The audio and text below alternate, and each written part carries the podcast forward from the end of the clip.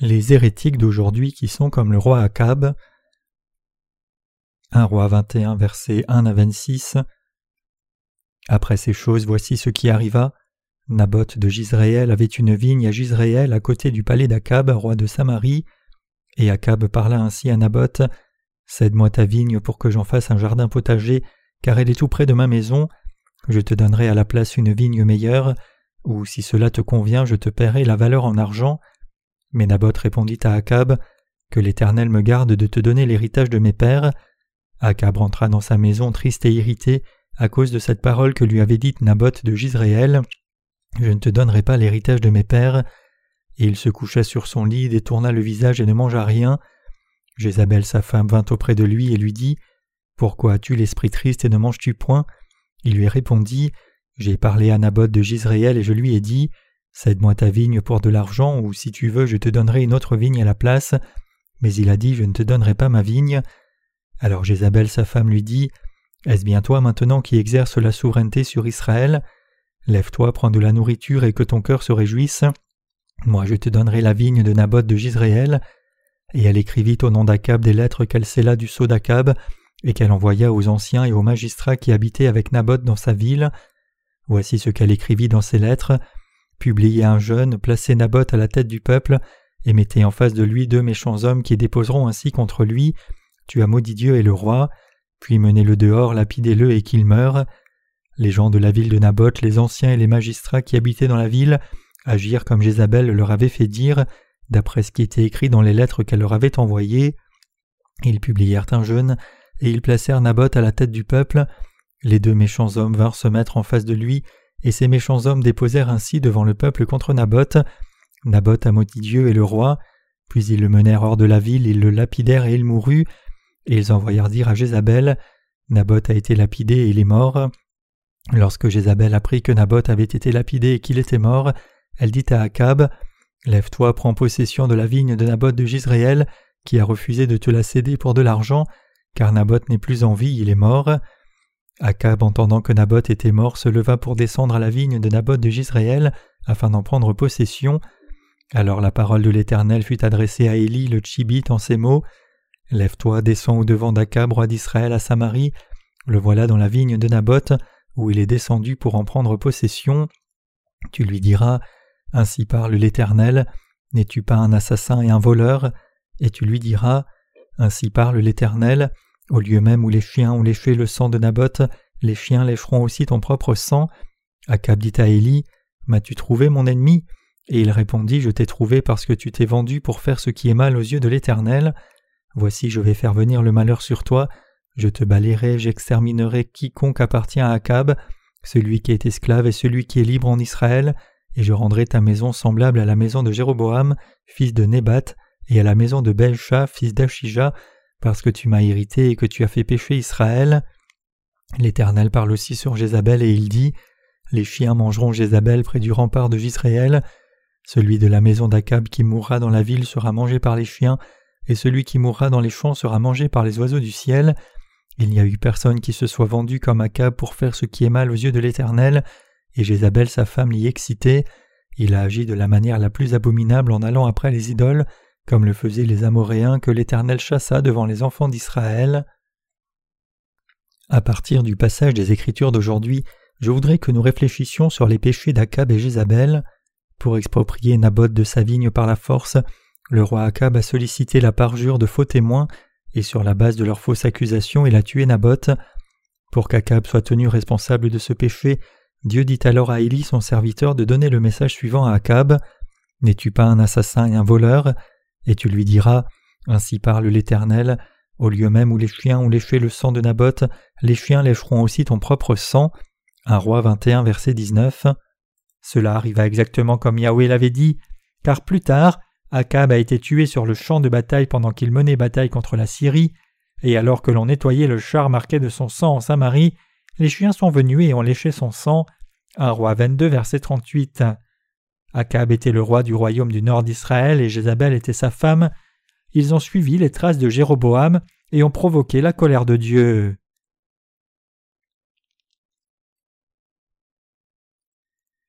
Les péchés du roi Akab et Jézabel. En tant qu'Israélite, Naboth avait le devoir de transmettre à ses descendants la vigne dont il avait hérité de ses ancêtres. Donc quand le roi Akab tenta d'acheter sa vigne, il déclina l'offre du roi. Le roi Akab voulait mettre la main sur cette vigne, à tel point que lorsque Naboth a rejeté son offre, il a cessé de manger et s'est consigné au lit comme s'il protestait. Voyant cela, sa femme Jézabel demanda à son mari le roi Akab pourquoi il était couché toute la journée et avait cessé de manger. Le roi Akab expliqua alors à Jézabel qu'il avait arrêté de manger parce qu'il voulait mettre la main sur la vigne de Naboth, qui était proche du palais, mais Naboth avait refusé de la lui vendre. Entendant cela, Jézabel promit au roi Akab qu'elle obtiendrait la vigne de Naboth pour lui. Frustré de voir son mari agissant comme un enfant alors qu'il était supposé être l'homme le plus puissant en Israël, et convoitant la vigne elle-même, Jézabel lui dit Tu es le roi et tu ne peux même pas gérer ce petit problème. Mais ne t'inquiète pas, je vais obtenir la vigne pour toi. Elle se mit alors à imaginer son plan. Pour prendre la vigne de Naboth et la donner à son mari, Jézabel conspira avec les officiers du roi pour élever de fausses accusations contre Naboth, le faire tuer, puis donner la vigne à Akab. Ensuite, quand Akab apprit que Naboth était mort, il se leva et descendit dans la vigne de Naboth pour en prendre possession. Il est écrit en un roi 21 versets 17 à 19 alors la parole de l'Éternel fut adressée à Élie le Tchibite en ces mots Lève-toi, descends au devant d'Akab, roi d'Israël, à Samarie. Le voilà dans la vigne de Naboth où il est descendu pour en prendre possession. Tu lui diras Ainsi parle l'Éternel. N'es-tu pas un assassin et un voleur? Et tu lui diras Ainsi parle l'Éternel. Au lieu même où les chiens ont léché le sang de Naboth, les chiens lécheront aussi ton propre sang. Après qu'Akab ait tué Naboth, Dieu envoya son serviteur Élie et le reprit en disant Maintenant que tu as tué, as-tu aussi pris possession? De tous les péchés qu'Akab avait commis devant Dieu, le plus grand péché était d'avoir rejeté Dieu Yahweh pour croire dans les veaux d'or comme ses dieux, et en conduisant son peuple à croire comme lui aussi, il a aussi amené le peuple d'Israël à pécher. Le roi Akab est l'homme responsable d'avoir conduit la nation d'Israël à la mort physique et spirituelle en excitant la colère de Dieu et en amenant son peuple à pécher contre Dieu. En commençant par Jéroboam, tous les rois du royaume du nord d'Israël ont commis le péché d'idolâtrie, et ils ont tous amené leur peuple à pécher contre Dieu aussi. Ce qui est si unique au sujet de cette triste histoire, c'est qu'une fois que Jéroboam, le premier roi d'Israël, a commis de tels péchés devant Dieu, c'est devenu un état de fait que tous les rois qui ont succédé à Jéroboam commettent les mêmes péchés qu'il avait commis contre Dieu, sans hésitation. Les péchés que ces rois d'Israël ont commis contre Dieu étaient les péchés qui ont conduit à la destruction de toute la nation d'Israël. Le plus grand de ces péchés était de tromper le peuple pour qu'il croie que les d'or étaient les dieux d'Israël. Donc quand Akab tua Naboth, Dieu dit qu'il tuerait Akab et amènerait aussi la même malédiction sur tous les enfants de sa maison. Et ici au verset 22, Dieu explique à Akab la raison de sa mort en disant Parce que tu m'as hérité et que tu as fait pécher Israël. Même si le peuple d'Israël avait été témoin de la façon dont Yahweh Dieu, le Dieu de leur père, était vivant et agissait pour eux maintenant comme auparavant, et en dépit du fait qu'il n'y avait pas si longtemps, Élie leur avait montré clairement que Yahweh était le vrai Dieu d'Israël en mettant en défaite 850 prophètes d'Astarté et de Baal dans un défi de foi.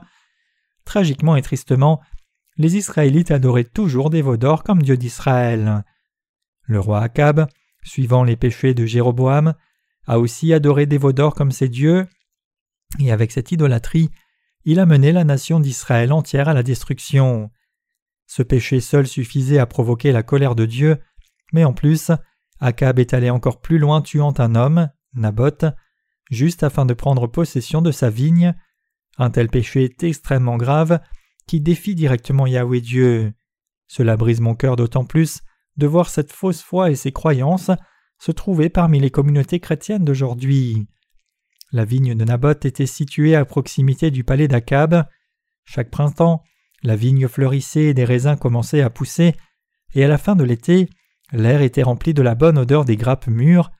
Comme son propriétaire Naboth était un agriculteur zélé, il cultivait le champ diligemment pour en tirer des raisins en abondance. Mais le roi Akab voulait obtenir cette vigne pour lui-même, et c'était son péché. Il voulait obtenir la vigne de Naboth, à tel point qu'il voulait même user de la force.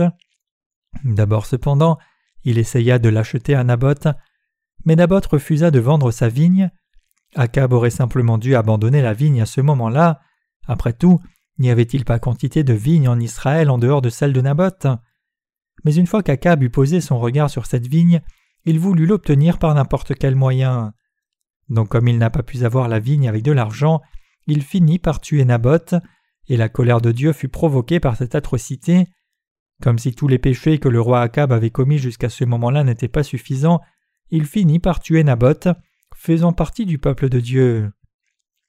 Donc Yahweh Dieu décida de tuer le roi Akab. As-tu tué quelqu'un de mon peuple comme cela? Bien, tu mourras aussi par ma main. Non seulement je te tuerai, mais je tuerai aussi tous les hommes dans ta maison. Je n'épargnerai personne, pas même un seul. Parmi les rois d'Israël, personne n'avait adoré les idoles ni ne s'était soumis aux idoles, autant qu'Akab ne l'avait fait. Dieu dit que le roi Akab avait péché de la sorte parce qu'il était influencé par la provocation de Jézabel. 1 roi 21 verset 25. En d'autres termes, Jézabel sa femme avait amené le roi Akab à adorer les veaux d'or et les dieux païens. Plus encore, le roi Akab était devenu l'esclave de sa femme. Comme n'importe qui d'autre dans ce monde, les justes ont aussi des familles, et pour la maison des saints nés de nouveau, la bonne chose à faire est de croire dans l'évangile de l'eau et de l'esprit, et de vivre par la foi, unis d'un même cœur.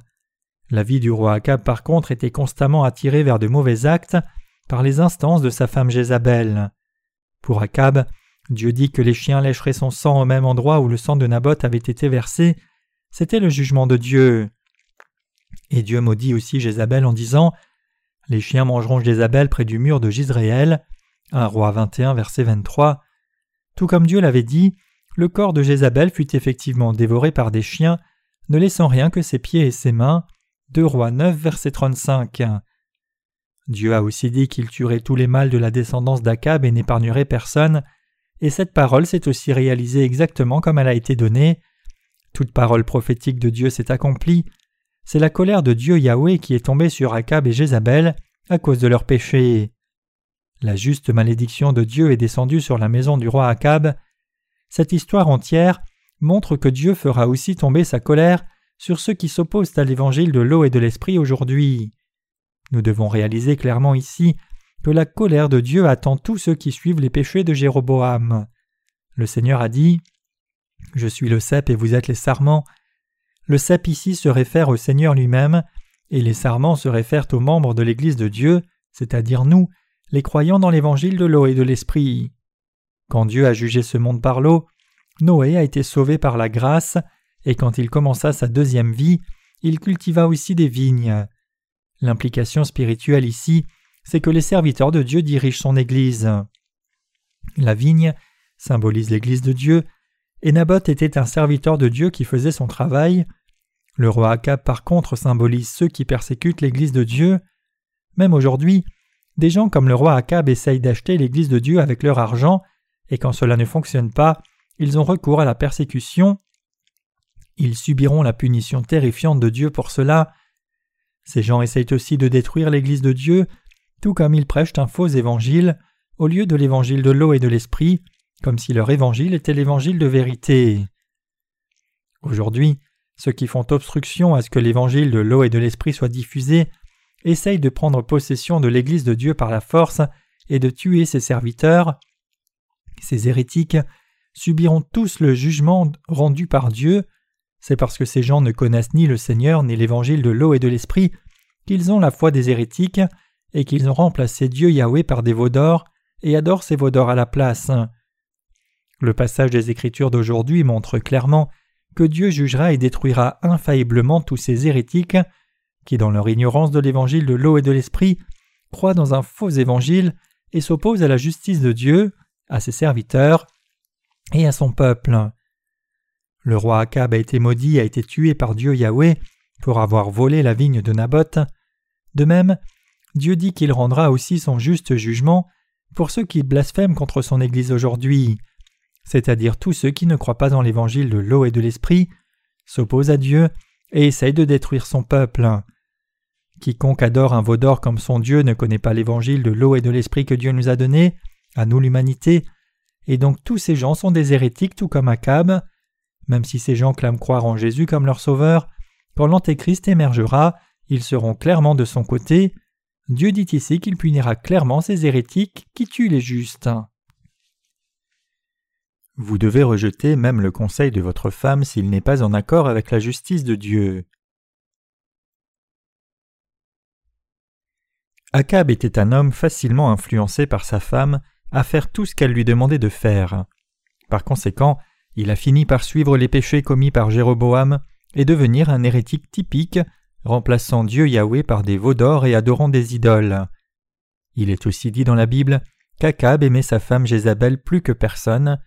Un hérétique est quelqu'un qui aime un autre être humain plus que Dieu, qui chérit les paroles d'une autre personne plus que la parole de Dieu, et qui accorde de la valeur aux choses de ce monde plus qu'à Dieu.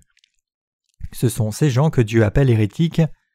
Akab provoqua la colère de Dieu parce qu'il acceptait sans aucune question ce que sa femme disait, y inclut ses fausses croyances. Bien sûr, si votre femme dit quelque chose qui est juste et en accord avec la parole de Dieu, alors vous devriez l'écouter attentivement et accepter son conseil, mais si ce n'est pas le cas, alors vous devriez rejeter son conseil et l'enseigner correctement. Vous et votre conjoint devriez corriger vos erreurs mutuellement. Si le conseil de votre femme est bénéfique à la diffusion de l'évangile de l'eau et de l'esprit, vous devriez accepter ces paroles, mais il doit y avoir des limites à ce qui est accepté quand il s'agit d'autres types de conseils qui sont orientés par la chair. Comme les femmes sont des vases plus fragiles, si votre femme fait des demandes qui ne sont pas à votre goût, vous pouvez les accepter jusqu'à un certain point, aussi longtemps qu'ils ne sont pas trop déraisonnables. Cependant, si vous vous soumettez à votre femme même quand elle vous demande d'adorer des idoles à la place de Dieu, alors vous vous soumettez au mal. Vous devez être très attentif à cela et le rejeter, sinon vous deviendrez comme le roi Akab. Même parmi les serviteurs de l'évangile de l'eau et de l'esprit, quelques personnes ont fini par périr corps et esprit pour avoir accepté les conseils de leur femme trop facilement. Certaines personnes acceptent sans question tout ce que leur femme dit à 100%, mais spirituellement parlant, ces gens sont les Akab d'aujourd'hui. Même parmi les justes, il y a beaucoup de frères qui laissent leurs femmes du type de Jézabel les manipuler. Beaucoup de mes propres connaissances ont fini par connaître la mort spirituelle à cause de leurs femmes du type de Jézabel. Je n'arrive pas à comprendre ces hommes même si j'essaye. Ces hommes sont prompts à accepter les paroles de la femme comme faisant foi, même lorsque leurs femmes détournent leurs pensées dans la mauvaise direction. Donc vous devez être très vigilant. Il y avait un homme dans notre assemblée qui, après avoir exercé le ministère pendant un temps, nous a quittés pour faire son chemin. On m'a dit qu'il avait l'habitude d'appeler sa femme sainte.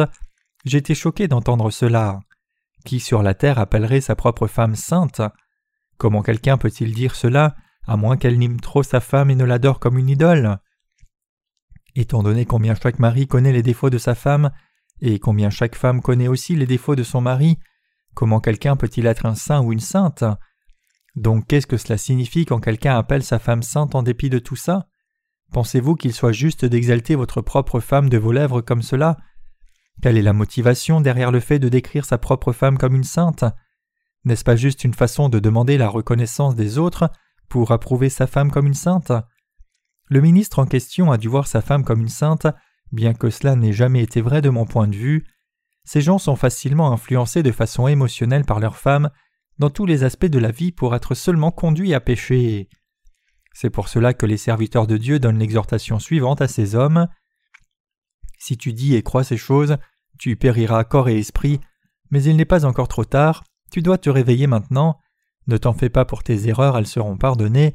Ce qui est important, c'est que tu prêtes attention à la relation que tu as avec ta femme maintenant. Nous te dirons ce qui est juste, donc écoute la parole des serviteurs de Dieu, et alors que tu mènes ta vie, Garde leurs conseils à l'esprit. Pour ceux qui sont déjà profondément tombés sous le contrôle de leur femme, cependant, même ces paroles d'exhortation tombent malheureusement dans l'oreille d'un sourd. Il y a aussi certains frères dont la communion spirituelle avec les serviteurs de Dieu est perdue une fois qu'ils entendent les paroles de leur femme. Dans ces cas-là, leur précédente communion avec les serviteurs de Dieu est rendue totalement inutile.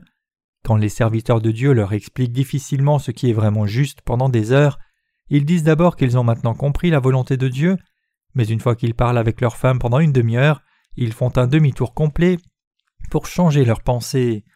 C'est un mystère pour moi de savoir comment quelqu'un peut accepter les paroles de sa femme sans se poser de questions.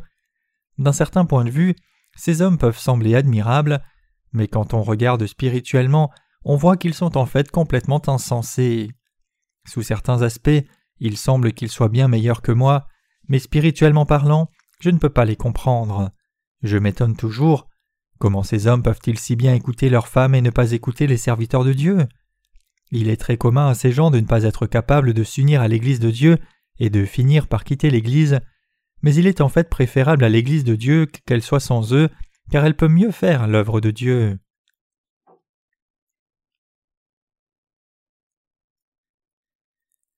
La malédiction qui est préparée pour ceux qui suivent les péchés de Jéroboam de leur propre gré. Sachant ce qu'ils avaient fait, Yahweh Dieu s'est mis très en colère contre Akab et Jézabel, donc il décida de les tuer.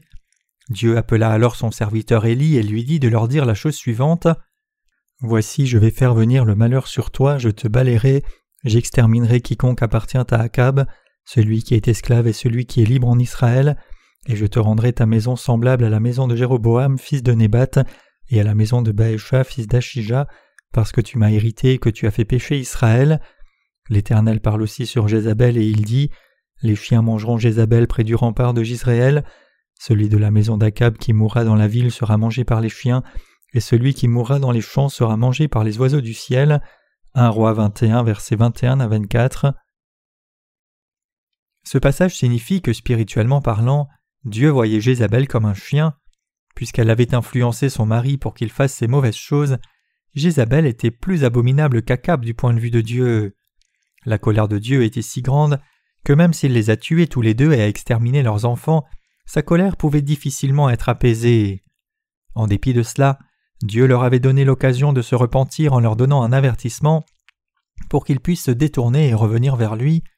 Mais loin de se repentir, Akab et Jézabel ont tué Naboth, un homme innocent, et Dieu a donc laissé les chiens dévorer la chair de Jézabel dans la ville de Gisréel. Même si nous sommes insuffisants dans notre chair, nous ne pouvons pas rejeter Dieu Yahweh et adorer des vaudeurs à la place. Le Seigneur est notre Seigneur et Maître éternel. Jésus-Christ nous a pour toujours sauvés de nos péchés par l'évangile de l'eau et de l'esprit.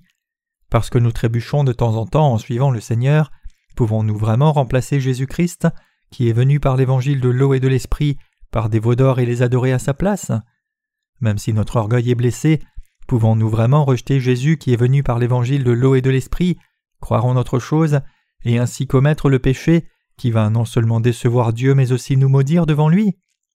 Non, nous ne pourrons jamais permettre que ceci n'arrive. En dépit de cela, c'est exactement ce que le roi Akab a fait devant Dieu. La transgression que le roi Akab a commise en amenant Israël à pécher n'est autre que le péché d'idolâtrie qu'il a commis en suivant la voie de Jéroboam. Jéroboam avait péché en remplaçant Dieu Yahweh par les veaux et ce péché était le plus grand de tous les péchés. À commencer par le roi Jéroboam, tous les rois du royaume du nord d'Israël et leur peuple ont commis ce péché. Par conséquent, beaucoup de personnes ont péri corps et esprit, incapables de recevoir le salut de la grâce de Dieu. À la fin, Dieu a même permis qu'Israël soit conquise par Babylone. Peu importe combien nous pouvons être insuffisants devant Dieu, nous ne devons jamais suivre les péchés de Jéroboam. S'il y a des gens parmi nous qui ont suivi les péchés de Jéroboam, ils doivent réaliser quelle punition terrifiante les attend de la part de Dieu et se détourner. Si nous abandonnons Jésus-Christ qui est venu par l'eau et l'esprit, et croyons plutôt dans les veaux d'or et les adorons comme nos dieux, alors ce n'est pas seulement nous-mêmes qui périrons, mais finalement nos familles entières aussi périront. Ce n'est pas seulement sur nos corps que la mort viendra, mais aussi nos esprits seront éternellement punis et maudits par Dieu. Le péché qui est commis en suivant la voie de Jéroboam conduit à subir le jugement le plus terrifiant de Dieu. Le plus grand de tous les péchés, c'est de remplacer le Seigneur qui est venu par l'évangile de l'eau et de l'esprit par des veaux d'or et de les adorer à sa place. Ce genre de foi est une trahison au Seigneur et une moquerie contre lui. La triste réalité cependant, c'est que tout comme les idolâtres et les hérétiques ont émergé parmi ceux qui avaient cru en Dieu, ce sont ceux qui ont une compréhension de l'évangile de l'eau et de l'esprit qui finissent par trahir le Seigneur. Ce serait préférable qu'ils aient été complètement ignorants de cet évangile, car dans ce cas tout ce qu'ils auraient eu à faire c'est apprendre, mais puisque leur connaissance de l'évangile de l'eau et de l'esprit est seulement superficielle, il est très facile pour eux de trahir le Seigneur. Ce péché qui consiste à trahir le Seigneur même après avoir connu l'évangile de l'eau et de l'esprit, est le plus grand de tous les péchés. Peu importe combien Akab, Jézabel et le peuple d'Israël étaient tombés dans le péché, ils pouvaient tous être sauvés s'ils s'étaient seulement détournés de leur voie erronée. Mais ils ne se sont pas détournés de leur adoration des veaux et c'est pour cela que leurs péchés ont parcouru tout le chemin jusqu'à leurs descendants. Personne de ceux qui commettent un tel péché ne peut échapper au jugement terrifiant de Dieu. Adorer les idoles devant Dieu non seulement soi-même, mais en amenant les autres à croire aux idoles comme cela aussi, c'est attirer la colère de Dieu sur soi, un péché mortel qui est absolument impardonnable. Pourquoi alors Jéroboam a-t-il adoré les veaux non seulement lui-même, mais a aussi amené les autres à les adorer aussi? C'est parce qu'il voulait satisfaire ses propres envies. Le peuple d'Israël et ses leaders ont commis les mêmes péchés que Jéroboam avait commis et qui ont entraîné sa destruction, et ils ont tous été jugés par Dieu pour leurs péchés. De tous les gens qui vivaient en Israël, Dieu n'a pas épargné un seul roi ou leader spirituel qui suivait les péchés de Jéroboam. Tous ces rois et leaders ont été détruits corps et esprit. Dans les communautés chrétiennes d'aujourd'hui, ceux qui suivent les péchés de Jéroboam subiront aussi la destruction physique et spirituelle. Ils ne croient pas dans l'évangile de l'eau et de l'esprit ni ne sont le peuple de Dieu. Ce sont de faux prophètes qui ne sont rien de plus que des ennemis de Dieu et des idolâtres des veaux d'or. Ce sont des hérétiques parce qu'ils croient différemment du peuple de Dieu qui a reçu la rémission des péchés et est devenu saint. Parmi les chrétiens d'aujourd'hui, tous ceux qui, comme le roi Jéroboam, croient au veau d'or comme leur Dieu, au lieu de croire dans l'évangile de l'eau et de l'esprit, sont des hérétiques du point de vue de Dieu. Le christianisme de cette époque est plein de trop d'hérétiques qui ne croient pas dans l'évangile de l'eau et de l'esprit. Comme il y a tellement de ces hérétiques, à moins que la raison pour laquelle leur foi est hérétique ne leur soit exposée, ils ne seront pas capables de saisir et de reconnaître le fait qu'ils sont des hérétiques. Quand la nation d'Israël a été fragmentée en royaume du sud de Juda et royaume du nord d'Israël, le royaume du nord s'est mis à adorer des veaux comme ses dieux ouvertement, parce que son premier roi Jéroboam a suivi sa propre envie. Par conséquent, au temps du règne d'Akab, tous les rois précédents du royaume du nord d'Israël et son peuple étaient déjà devenus des hérétiques devant Dieu, mais Israël n'était pas seul à être devenu un royaume d'hérésie. Plus tard, presque tous les rois du royaume du sud de Juda et son peuple sont aussi devenus hérétiques. Pourquoi cela est-il arrivé à Juda? C'est parce que le royaume du sud avait permis à la fausse foi du royaume du nord de venir à Juda au lieu de la rejeter. C'est pour cela que parmi les rois du royaume du sud de Juda aussi, certains ont émergé et ont marché selon les voies de Jéroboam. Une fausse foi comme celle-là aurait dû être supprimée complètement dès le départ pour qu'elle ne puisse pas se mélanger à la vraie foi. Le royaume du sud de Juda et le royaume du nord d'Israël étaient des ennemis spirituels l'un pour l'autre. Les Israélites du royaume du nord appelaient des veaux d'or leur Dieu. Comment ces gens pouvaient-ils être le peuple de Dieu? Ils n'étaient rien de plus que des ennemis de Dieu. En dépit de cela, même lorsque les rois du royaume du sud savaient très bien qu'il était mauvais devant Dieu d'adorer des veaux ils ont fait une énorme erreur en tolérant ce péché au lieu de le réprimer. Les gens du royaume du Sud auraient dû empêcher à la fois du royaume du Nord de s'infiltrer.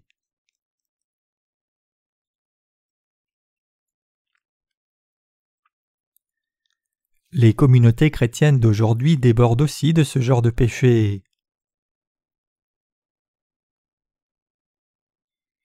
Tout comme au temps de Jéroboam et Akab, en ce temps présent aussi, il y a beaucoup de gens qui, en dépit de leur proclamation de connaître et de croire dans l'évangile de l'eau et de l'esprit, ne servent pas réellement cet évangile par la foi, mais loin de là, ils vont dans le monde et vivent leur vie juste pour satisfaire les désirs de leur propre chair, tout en servant des veaux d'or comme leur Dieu.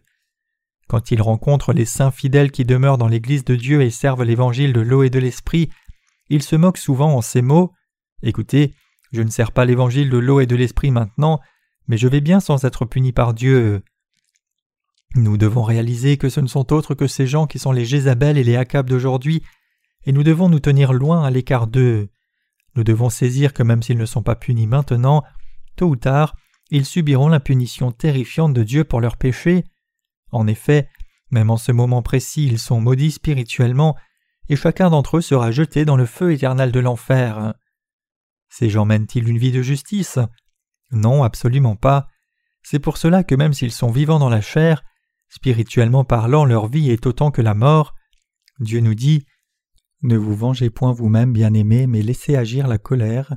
Romains 12, verset 19. Ainsi, nous devrions les laisser aux mains de Dieu, pendant que spirituellement nous devons nous tenir loin de leur foi. Si les justes qui croient dans l'évangile de l'eau et de l'esprit joignent leur cœur à ceux dont la foi est comme celle de Jéroboam, ils seront aussi détruits avec ces hérétiques. C'est parce que la souillure de leur corruption est aussi transmise aux justes.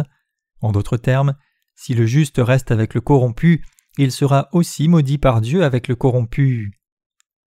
J'ai découvert que le christianisme d'aujourd'hui a effectivement trop d'hérétiques comme le roi Jéroboam, et au cours de mes récentes recherches sur l'hérésie, je me suis rappelé une fois de plus combien l'Ancien et le Nouveau Testament étaient pleins de passages d'avertissement au sujet des hérétiques, nous exhortant à nous méfier d'eux.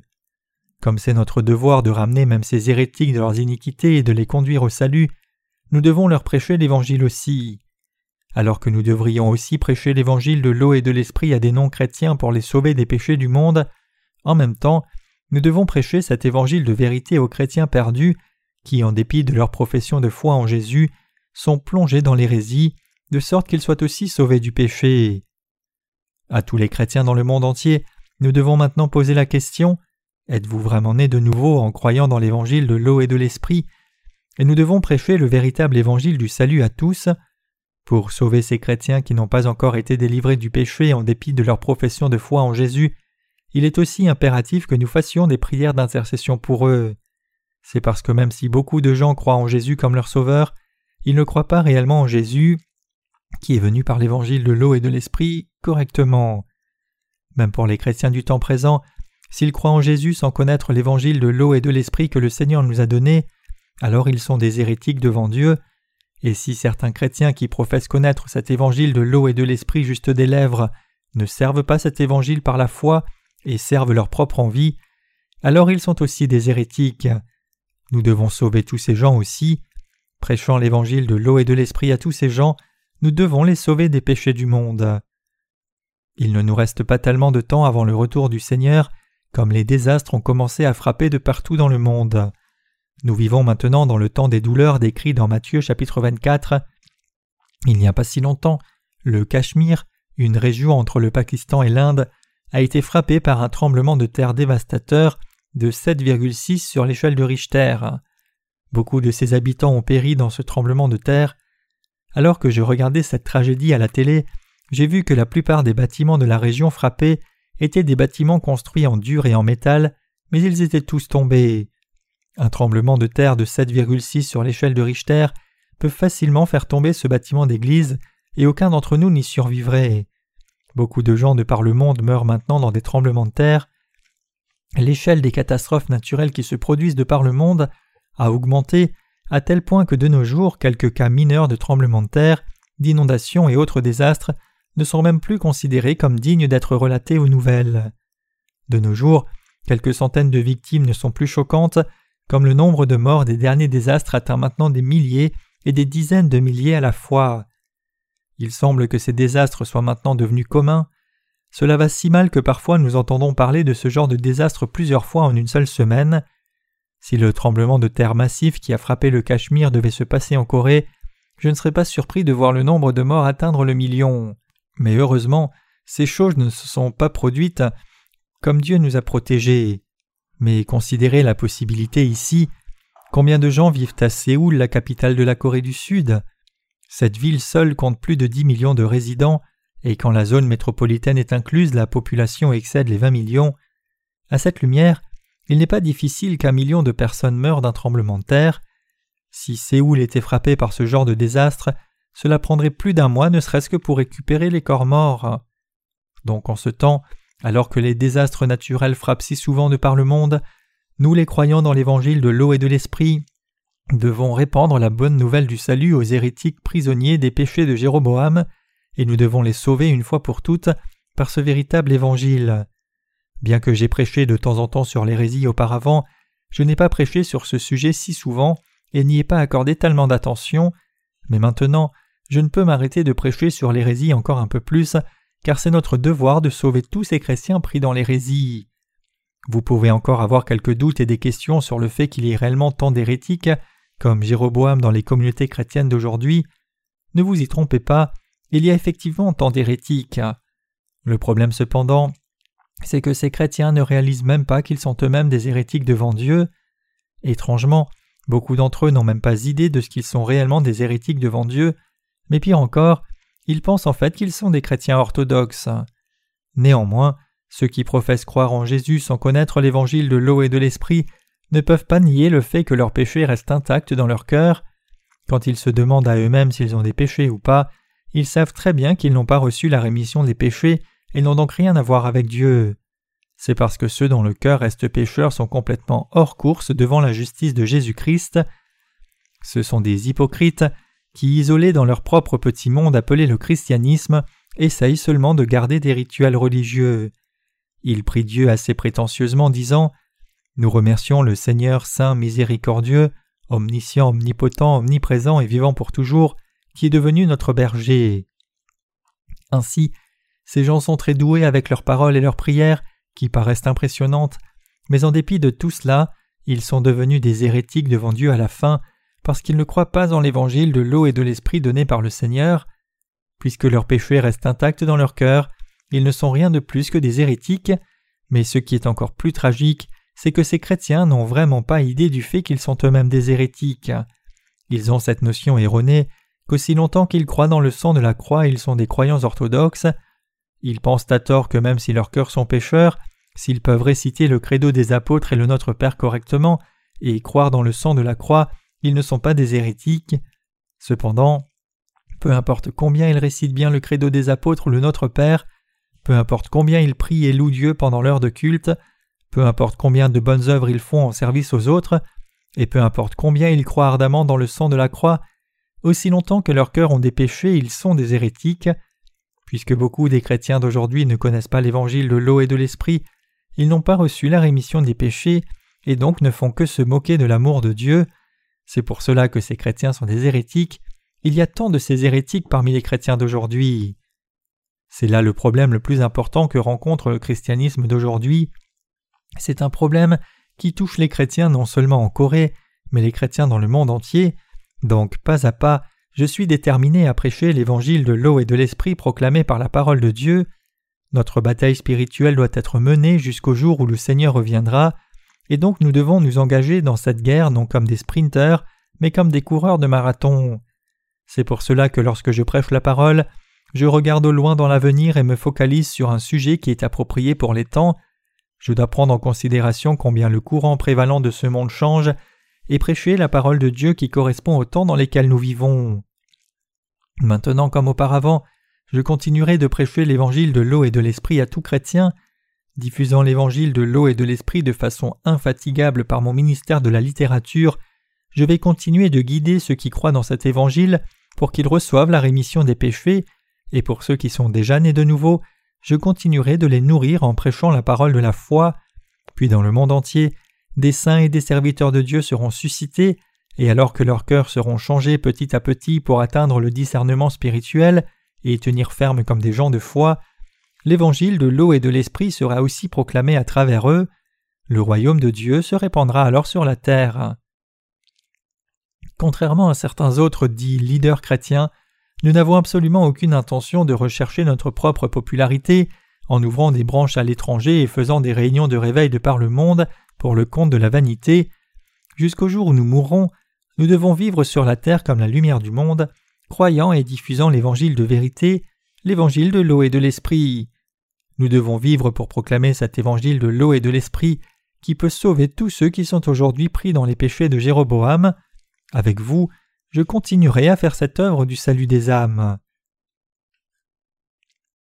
La Bible dit que la transgression d'Akab était de faire pécher le peuple d'Israël c'est le péché qui consiste à marcher dans la voie de Jéroboam. Les leaders chrétiens d'aujourd'hui commettent aussi le même péché. Ils conduisent les chrétiens à la foi fausse de l'hérésie, et ce n'est autre que cela le plus grand péché de tous. Bien que leurs fautes individuelles soient aussi problématiques, ce qui est encore plus problématique que ces manquements, c'est le fait qu'ils détournent leur assemblée. Et ce péché ne peut pas être pardonné par la grâce de Dieu. Ce ne serait pas aussi grave s'ils se dirigeaient droit en enfer tout seuls, mais en réalité il tue d'autres âmes aussi, et du point de vue de Dieu, ce péché-là est de loin le plus grave que n'importe quel autre péché. Nous ne devons jamais nous permettre de commettre un tel péché devant Dieu. Au lieu de prétendre être si saints, Les leaders chrétiens d'aujourd'hui devraient réfléchir pour eux-mêmes à l'évangile de l'eau et de l'esprit et vérifier si leur foi est effectivement juste ou non devant Dieu. Les pasteurs ne devraient pas seulement se plaire dans l'autocomplaisance pour avoir le respect des gens du monde, mais ils doivent plutôt se demander s'ils conduisent vraiment les autres âmes correctement pour leur permettre de recevoir la rémission des péchés et d'aller au ciel. Le christianisme d'aujourd'hui abonde d'hérétiques qui suivent les péchés de Jéroboam, et si nous finissons aussi par croire comme eux, alors nous-mêmes deviendrons des hérétiques devant Dieu. Loin de suivre leur foi, nous devons montrer notre foi à ces hérétiques. Le Seigneur a dit Malheur lorsque tous les hommes diront du bien de vous, car c'est ainsi qu'agissait leur Père à l'égard des faux prophètes.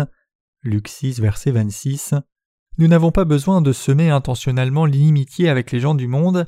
Cependant, s'ils nous approuvent alors que nous croyons et prêchons l'évangile de l'eau et de l'esprit, alors cela signifie que nous sommes spirituellement identiques à ceux qui ont été condamnés à l'enfer. Nous devons rendre témoignage de notre foi clairement par l'évangile de l'eau et de l'esprit, et nous devons témoigner que tout évangile en dehors de cet évangile vient de Satan. Le Seigneur nous a dit de nous méfier des faux prophètes et de nous tenir à l'écart d'eux, et je crois que ce conseil est juste dans tous les aspects. Comme Akab a marché dans la voie de Jéroboam devant Dieu, il a fini par tuer tous ses enfants. Si Akab avait vraiment aimé sa femme et ses enfants, pour ne pas le mentionner lui-même, alors il n'aurait jamais dû suivre les péchés de Jéroboam comme il l'a fait. Même s'il devait être dénoncé par d'autres, il aurait dû se confier dans le véritable système sacrificiel établi par Dieu et tenir ferme devant lui par la foi. Il aurait ainsi sauvé sa femme et ses enfants et délivré son peuple aussi. C'était son devoir en tant que roi, car lorsque le roi est corrompu, tout le peuple est corrompu. Si les leaders chrétiens d'aujourd'hui sont corrompus spirituellement, alors tous ceux qui fréquentent leur Église seront corrompus aussi. Cela montre combien la responsabilité d'un leader est lourde. C'est pour cela que les serviteurs de Dieu ont le plus grand appel de s'être vu confier le devoir de Dieu de conduire les âmes correctement. Les ambassadeurs spirituels doivent enseigner les leçons spirituelles du Seigneur clairement. Ils ne doivent pas laisser le peuple de Dieu tomber dans les péchés de Jéroboam, ni les amener à pécher. Les mots ne peuvent exprimer combien je suis reconnaissant de ce que Yahweh Dieu nous ait sauvés par l'évangile de l'eau et de l'esprit, et qu'il soit devenu notre Dieu. Et je ne peux pas assez le remercier qu'il nous ait aussi confié cette œuvre du salut pour ceux qui sont pris dans l'hérésie. Confiant dans l'évangile de l'eau et de l'esprit, relevons le défi de cette œuvre qui est devant nous en mettant notre foi dans la justice de Dieu et faisons tous cette œuvre diligemment pour sauver tous ceux qui sont pris dans la foi de l'hérésie de tous les péchés du monde.